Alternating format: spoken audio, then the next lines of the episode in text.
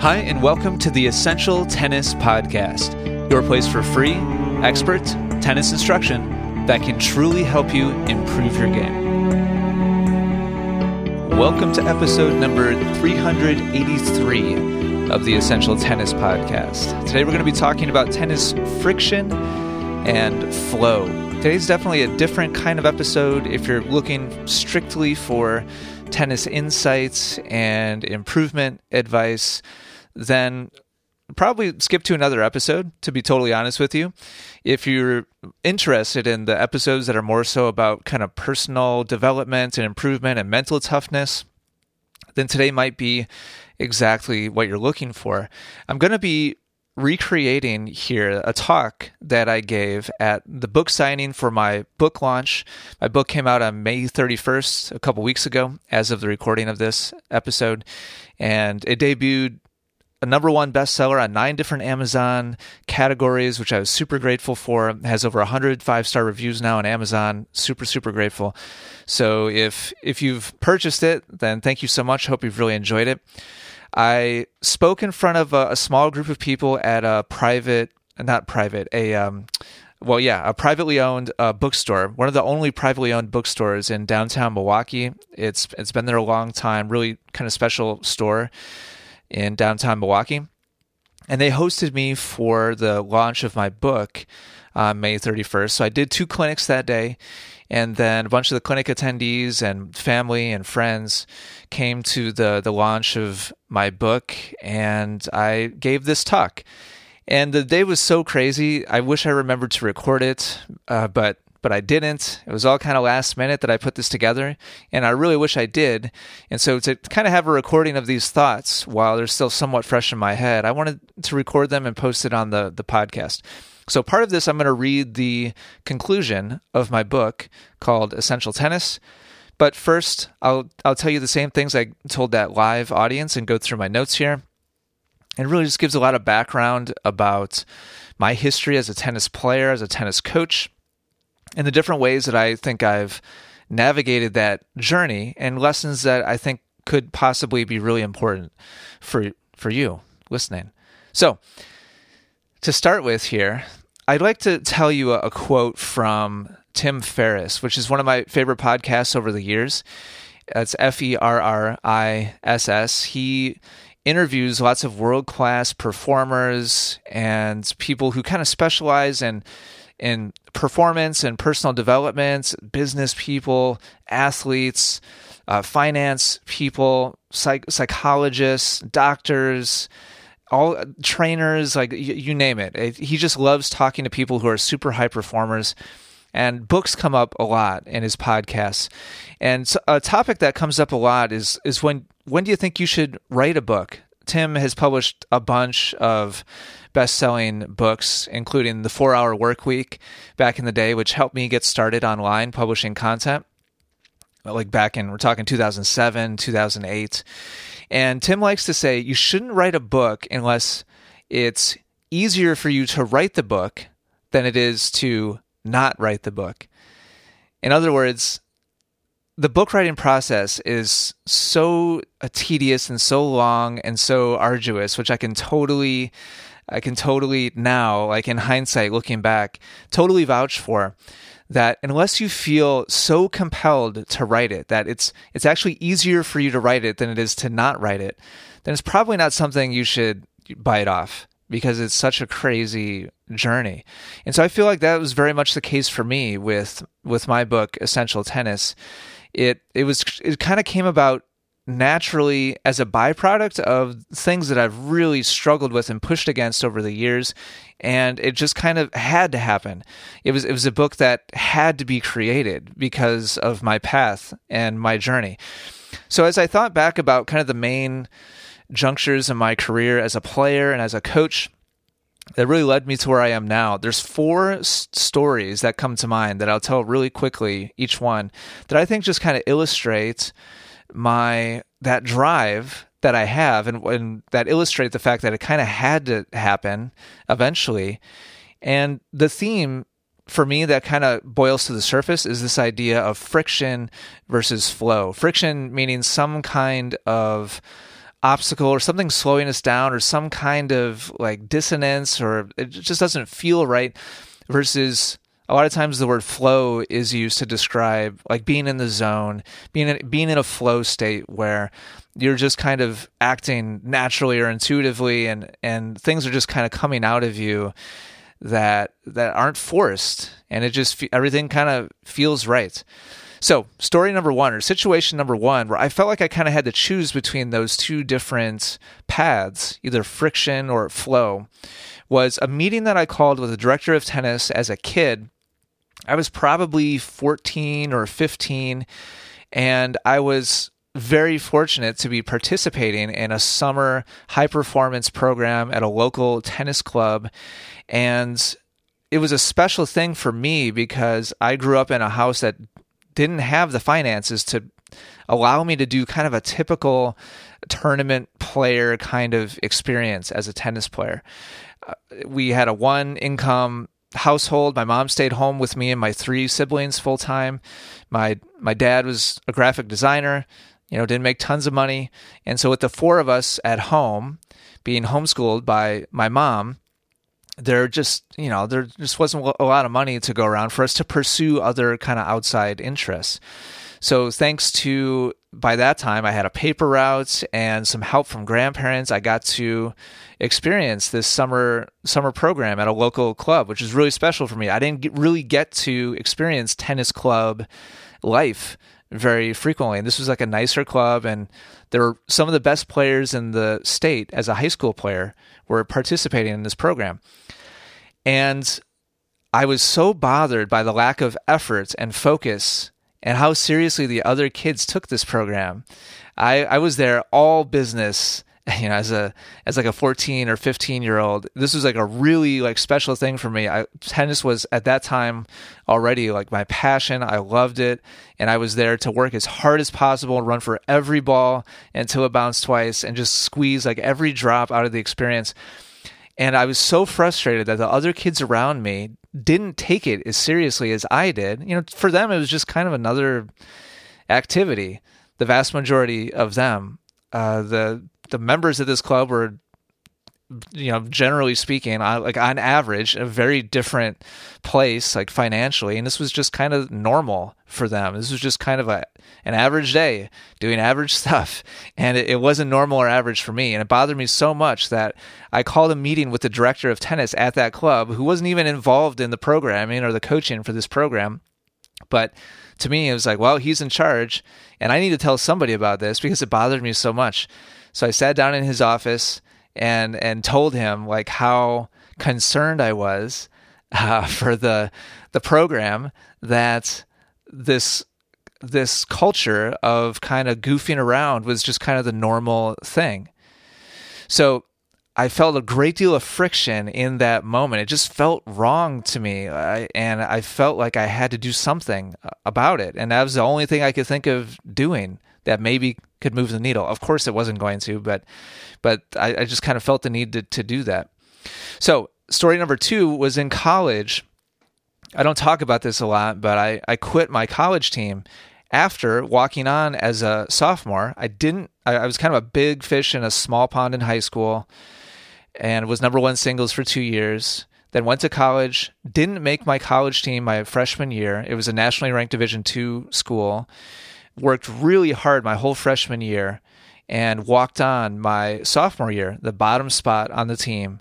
And it was the most, it was the most impactful, most special accomplishment for my, by far, like the most exciting thing that ever happened to me in my life at that point was making my college team.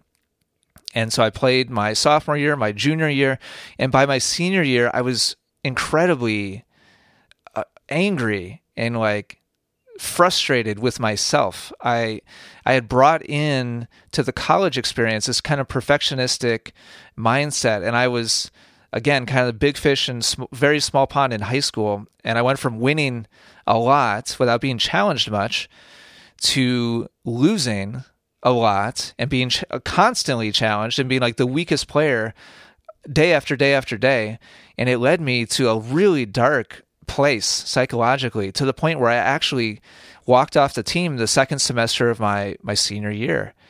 I I had so much internal like anguish and darkness that it f- just felt like the right choice to just walk away from competition. I was getting ready to start coaching full time after graduating that second semester of my senior year. The team was going to nationals, and I I I left the team because I was just so unhappy. It just it just it, tennis went from the thing that made me the most happy and the most like fulfilled and satisfied to the thing that made me the most angry and like most upset.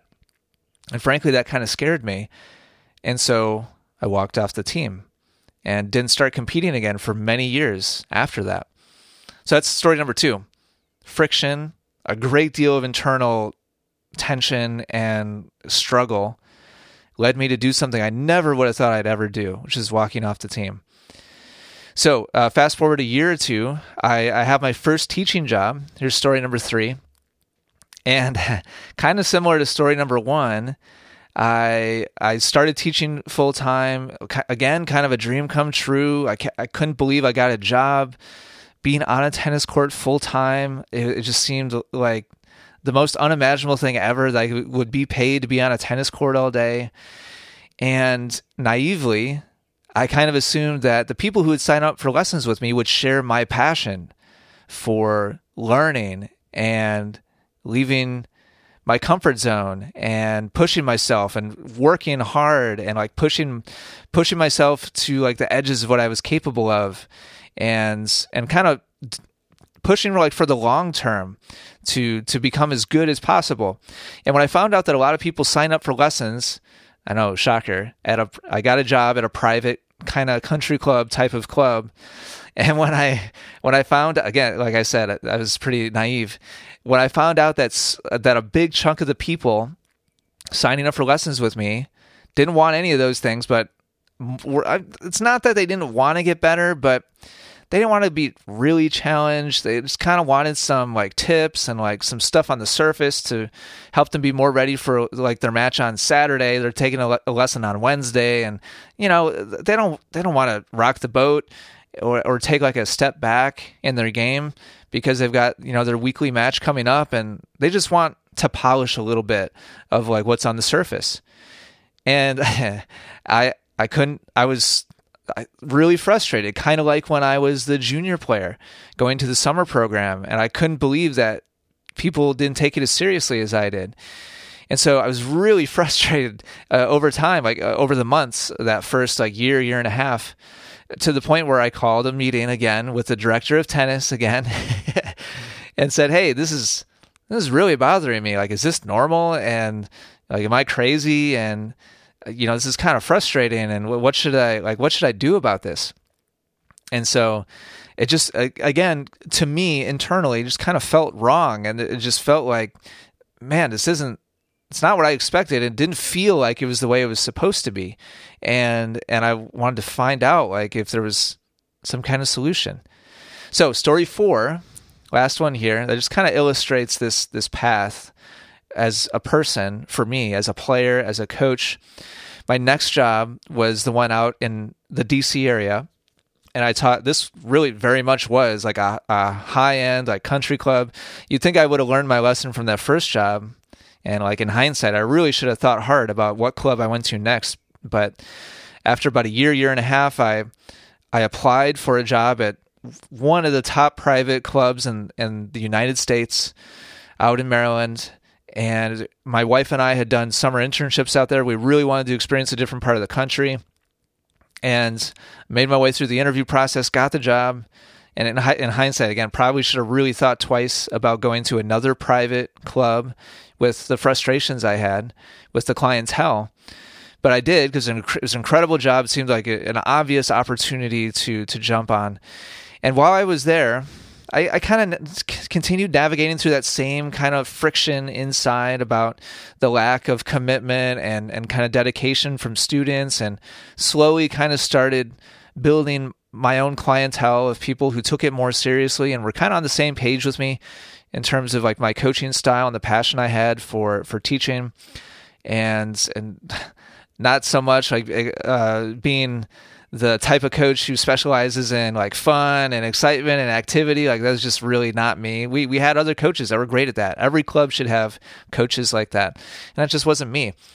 So thankfully, I could kind of navigate through the clientele a little bit and and kind of customize my schedule to a certain degree. But a big chunk of my students still were not really the ones I wanted to teach. And while I was there, I started really getting into using video.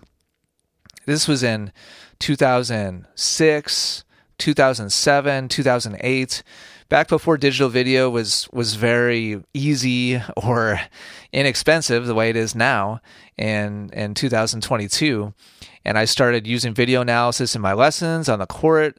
And I even I started I created uh, I didn't start like I actually did it. I made a membership portal for the members at this club where people could log in and see their footage from their lesson and their analysis clips. And and so I was the only coach that offered video and I was starting to build out this like membership portal where people could log in and watch their progress, you know, go from lesson to lesson and remember what we talked about and so basically creating an online, you know, website just for members to get more value and more insight from their their tennis you know lessons and their tennis journey. And it just became abundantly clear that nobody wanted it.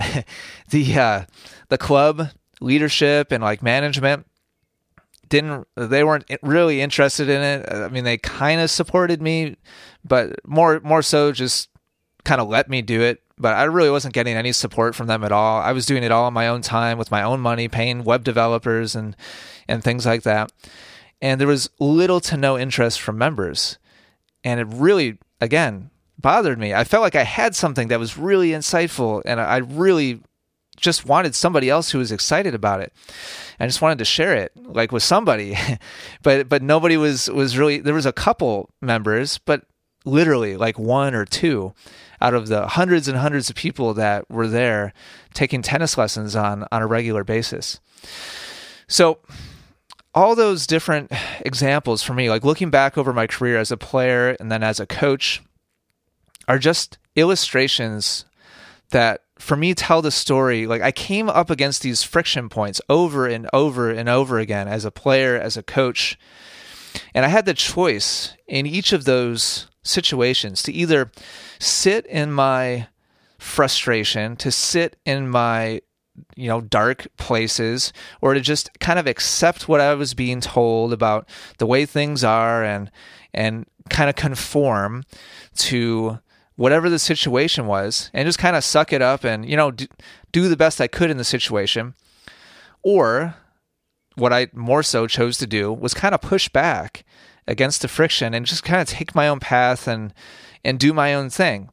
And sometimes, like in the case of, of being a college tennis player, it meant just kind of isolating myself and removing myself from the situation altogether because it just felt really unhealthy.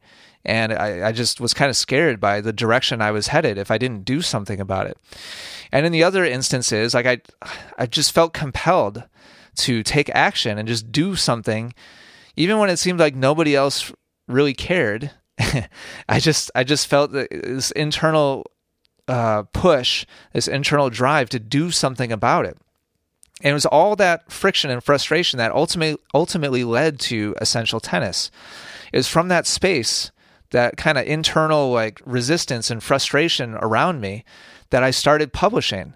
That I, I wanted, like it just seemed like, man, there's got to be people out there that do want this and do appreciate it. And if they're not right in front of me, I got to do something to try to attract them because if I could just spend my time kind of just with those people, man, that would be incredible. Like I already I already liked what I was doing and I was grateful to have a job that, you know, was part of tennis cuz I just loved it so much.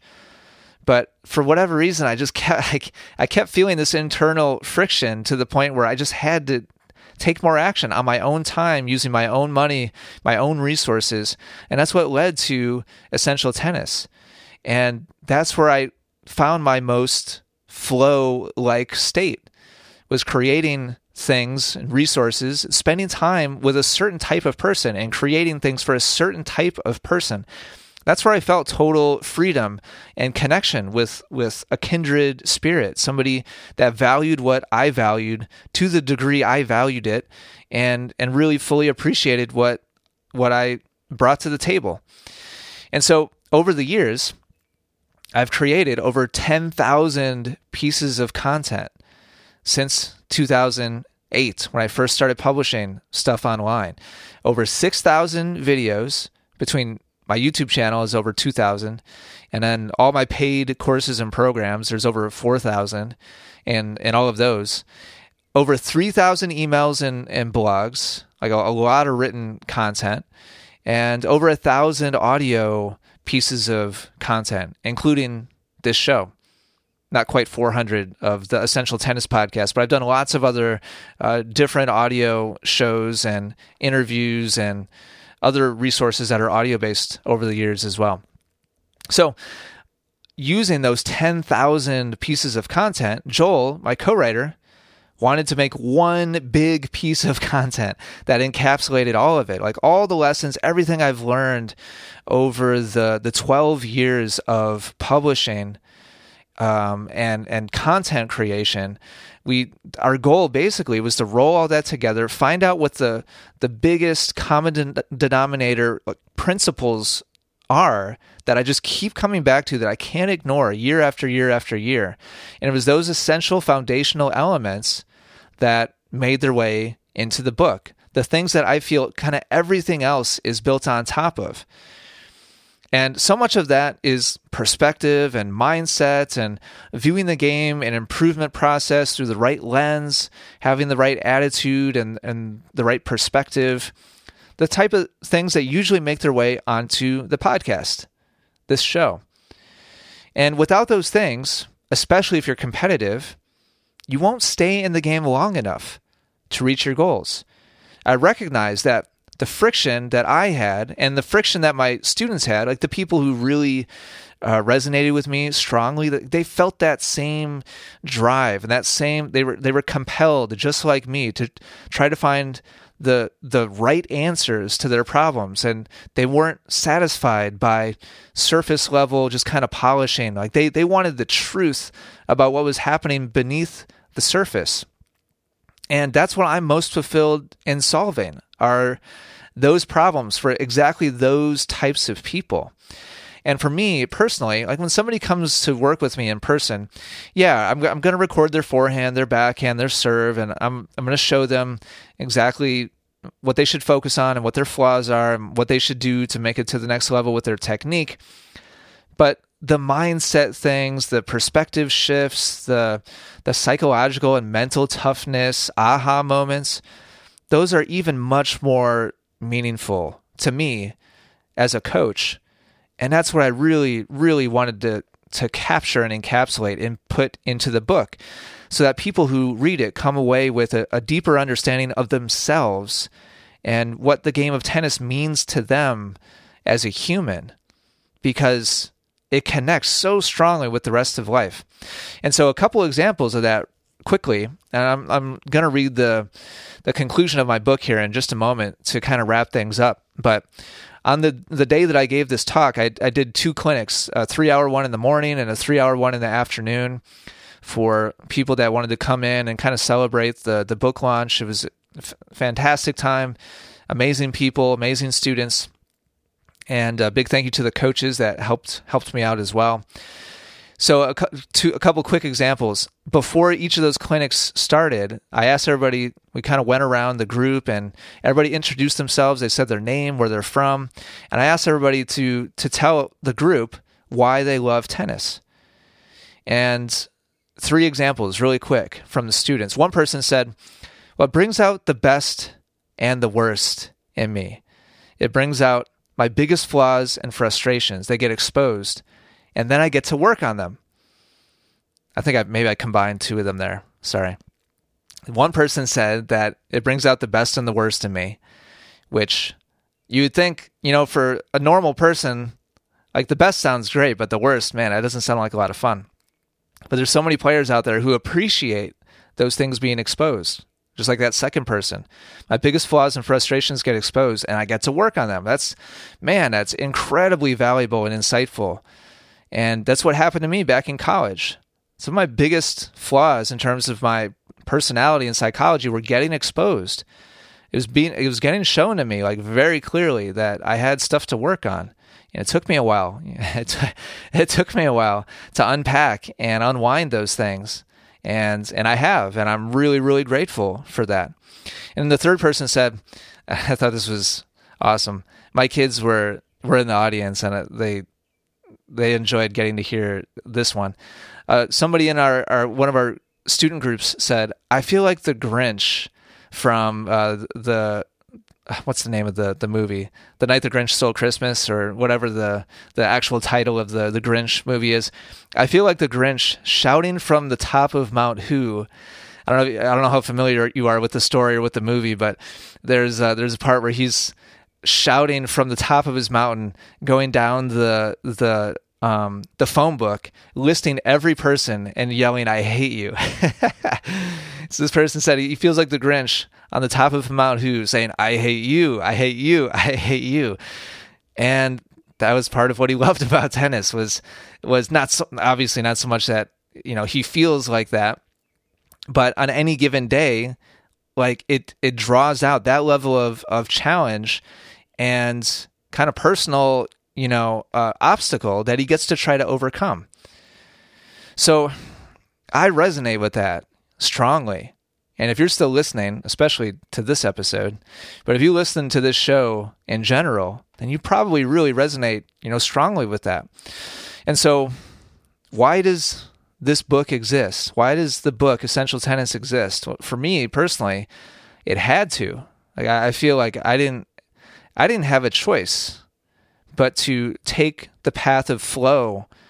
Uh, I didn't feel like I had a choice, but to avoid that friction and find a solution and keep pushing to something a little bit better and a little bit better. That's what led to all the content, and that's what led to the book.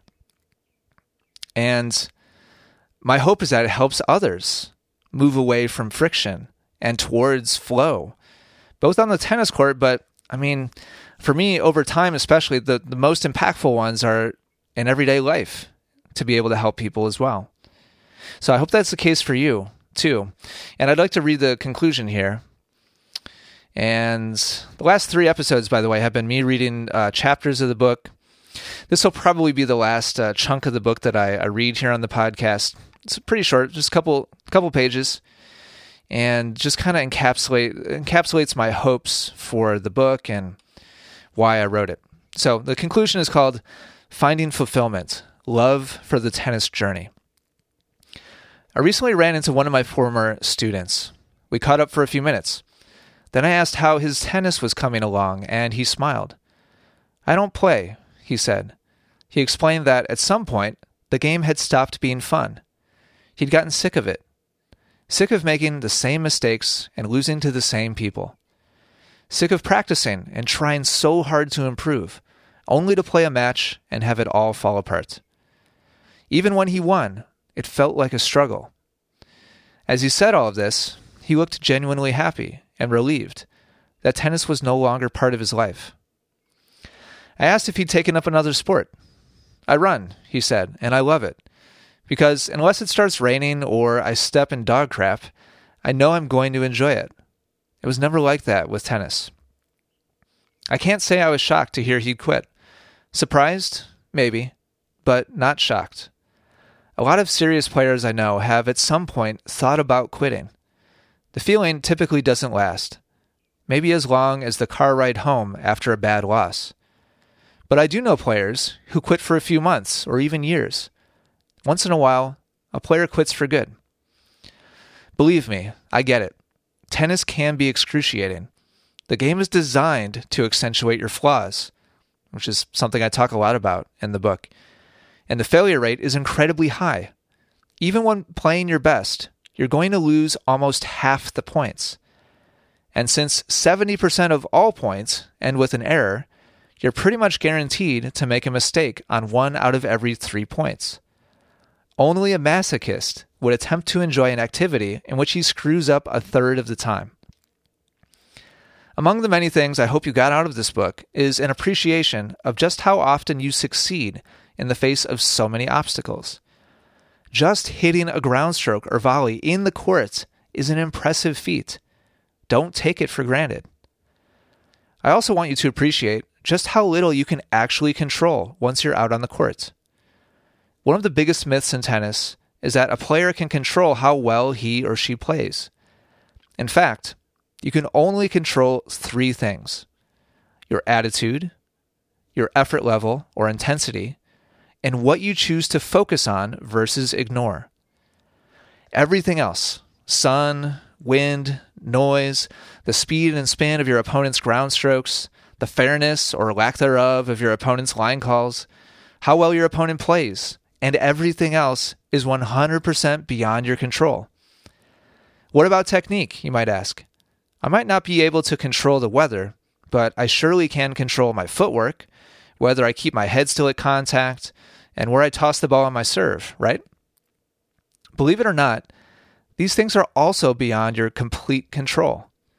You can practice them, and you should, but on any given day, your ability fluctuates. Some days, your timing will be spectacular. Others, it'll be off. We've all had days when, for no apparent reason, the racket feels foreign in our hands and we can't hit the ball in to save our life. Nor can you fully control the inordinate number of tiny elements that make up a particular stroke or movement the racket take back and drop, the contact point, the position of your torso and head, and so on, especially under pressure. How well you execute your swing and your strategy changes from match to match, from set to set and even from one point to the next. There are simply too many variables in play. Does it ever happen that all the various aspects of your game come together and you play your absolute best? Sure, about three or four times a year. Any other time, you step out there with less than a full box of tools. The only reason I know any of this is because I experienced it myself. Senior year of college, I quit the team and walked away from playing the game competitively. For 10 years, tennis, tennis had been the thing that brought me the most happiness in life, but suddenly I was miserable. The result of a gap between my expectation that I should play at a certain level and the reality of how little I could actually control. I found myself trudging off to practice reluctantly, wondering why I was even doing it. One day, I decided that if I didn't, I'm sorry, I decided that if it didn't make me happy, I shouldn't. All told, I was away from the competitive side of tennis for four years. It was during this time that I began my full time coaching career. The combination of the two, not competing and helping others, allowed me to heal my relationship with the game and with myself. For the first time in my life, I was able to define myself beyond how well I performed on court. Ironically, it was only by walking away from the game competitively that I found out what tennis meant to me and whether the game belonged in my life. The moral of the story is not that you should quit playing tennis. It's that if you do find yourself at a crossroads, allow yourself some space. Unplug for a few weeks. Decompress. Let your body and mind reset. Then see how you feel. Figure out what tennis means to you, like I did, and how your relationship with the game can be healthy. And never forget the one and only reason any of us play because it makes us happy. That's not to say that every moment on the court is going to be bliss. To truly enjoy the game, you need to enjoy the full spectrum of what tennis has to offer. This means embracing the highs and the lows, as well as all the wonderful benefits our sport has to offer like discipline, perseverance, mental focus, self exploration, physical health, and social interaction. These are some of the reasons we pursue hobbies of any kind. That tennis gives us all of them is a testament to how personally enriching the game is. If you do take a break, I hope you return. One of the best ways to understand the full experience of tennis is to watch the trophy ceremony at the end of a Grand Slam you'll likely see two people crying. For the player who lost, it's because she came incredibly close to achieving a lifelong dream, but fell short. For the winner, it's because she's realizing the fulfillment of that same lifelong dream and the culmination of countless hours of pain, sacrifice, and failure that were required to get there. Even if you could avoid the pain, would you really want to? You leave so much on the table the growth, the sense of personal development, and the pride of achievement that comes with overcoming obstacles. Genuine fulfillment is what makes the journey worthwhile. My wish for you is that you experience the full range of this incredible game. When you embrace the struggle of tennis with the right perspective, every little positive step, step signifies personal growth. In my opinion, tennis is the most wonderful way to engage your mind, body, and spirit for a happy and fulfilling life. So that's the conclusion of Essential Tennis. There's 38 chapters and my the whole range of everything I've learned over 20 years of coaching is all wrapped up into this book. It's not a technique book. I talk about technique, but it's the core principles about the game that are critical to success. It's the essentials. So if you've enjoyed the the podcast in general and any of that that I just read resonates with you, I'd really strongly recommend buying a copy. It's an audiobook by the way. I read I read the whole thing for the the audiobook. It's on Kindle, it's in hardcover, paperback, and there are uh, I don't remember. I think like 25 or so uh, videos that come along with the book. Uh, that you scan a QR code, you can go watch the lesson of me demonstrating whatever it is, and uh, it's incredibly, incredibly valuable. So if you're ready to play your best tennis, then definitely pick up a copy. If you've already picked up a copy, then I'd really appreciate you leaving a review for it. That would really mean a lot to me. Hopefully, you enjoyed this. If you did, uh, shoot me an email if you made it to the end of this. Hopefully, it resonated strongly with you. My email address is ian, that's I A N, at essentialtennis.com. Thank you so much for listening. I'll talk to you in the next episode. For more free game improving instruction, be sure to check out essentialtennis.com, where you'll find hundreds of video, audio, and written lessons. Also, be sure to subscribe to Essential Tennis on iTunes and YouTube, where we are the number one resource in the world, providing passionate instruction for passionate tennis players. Thank you so much for listening today. Take care, and good luck with your tennis.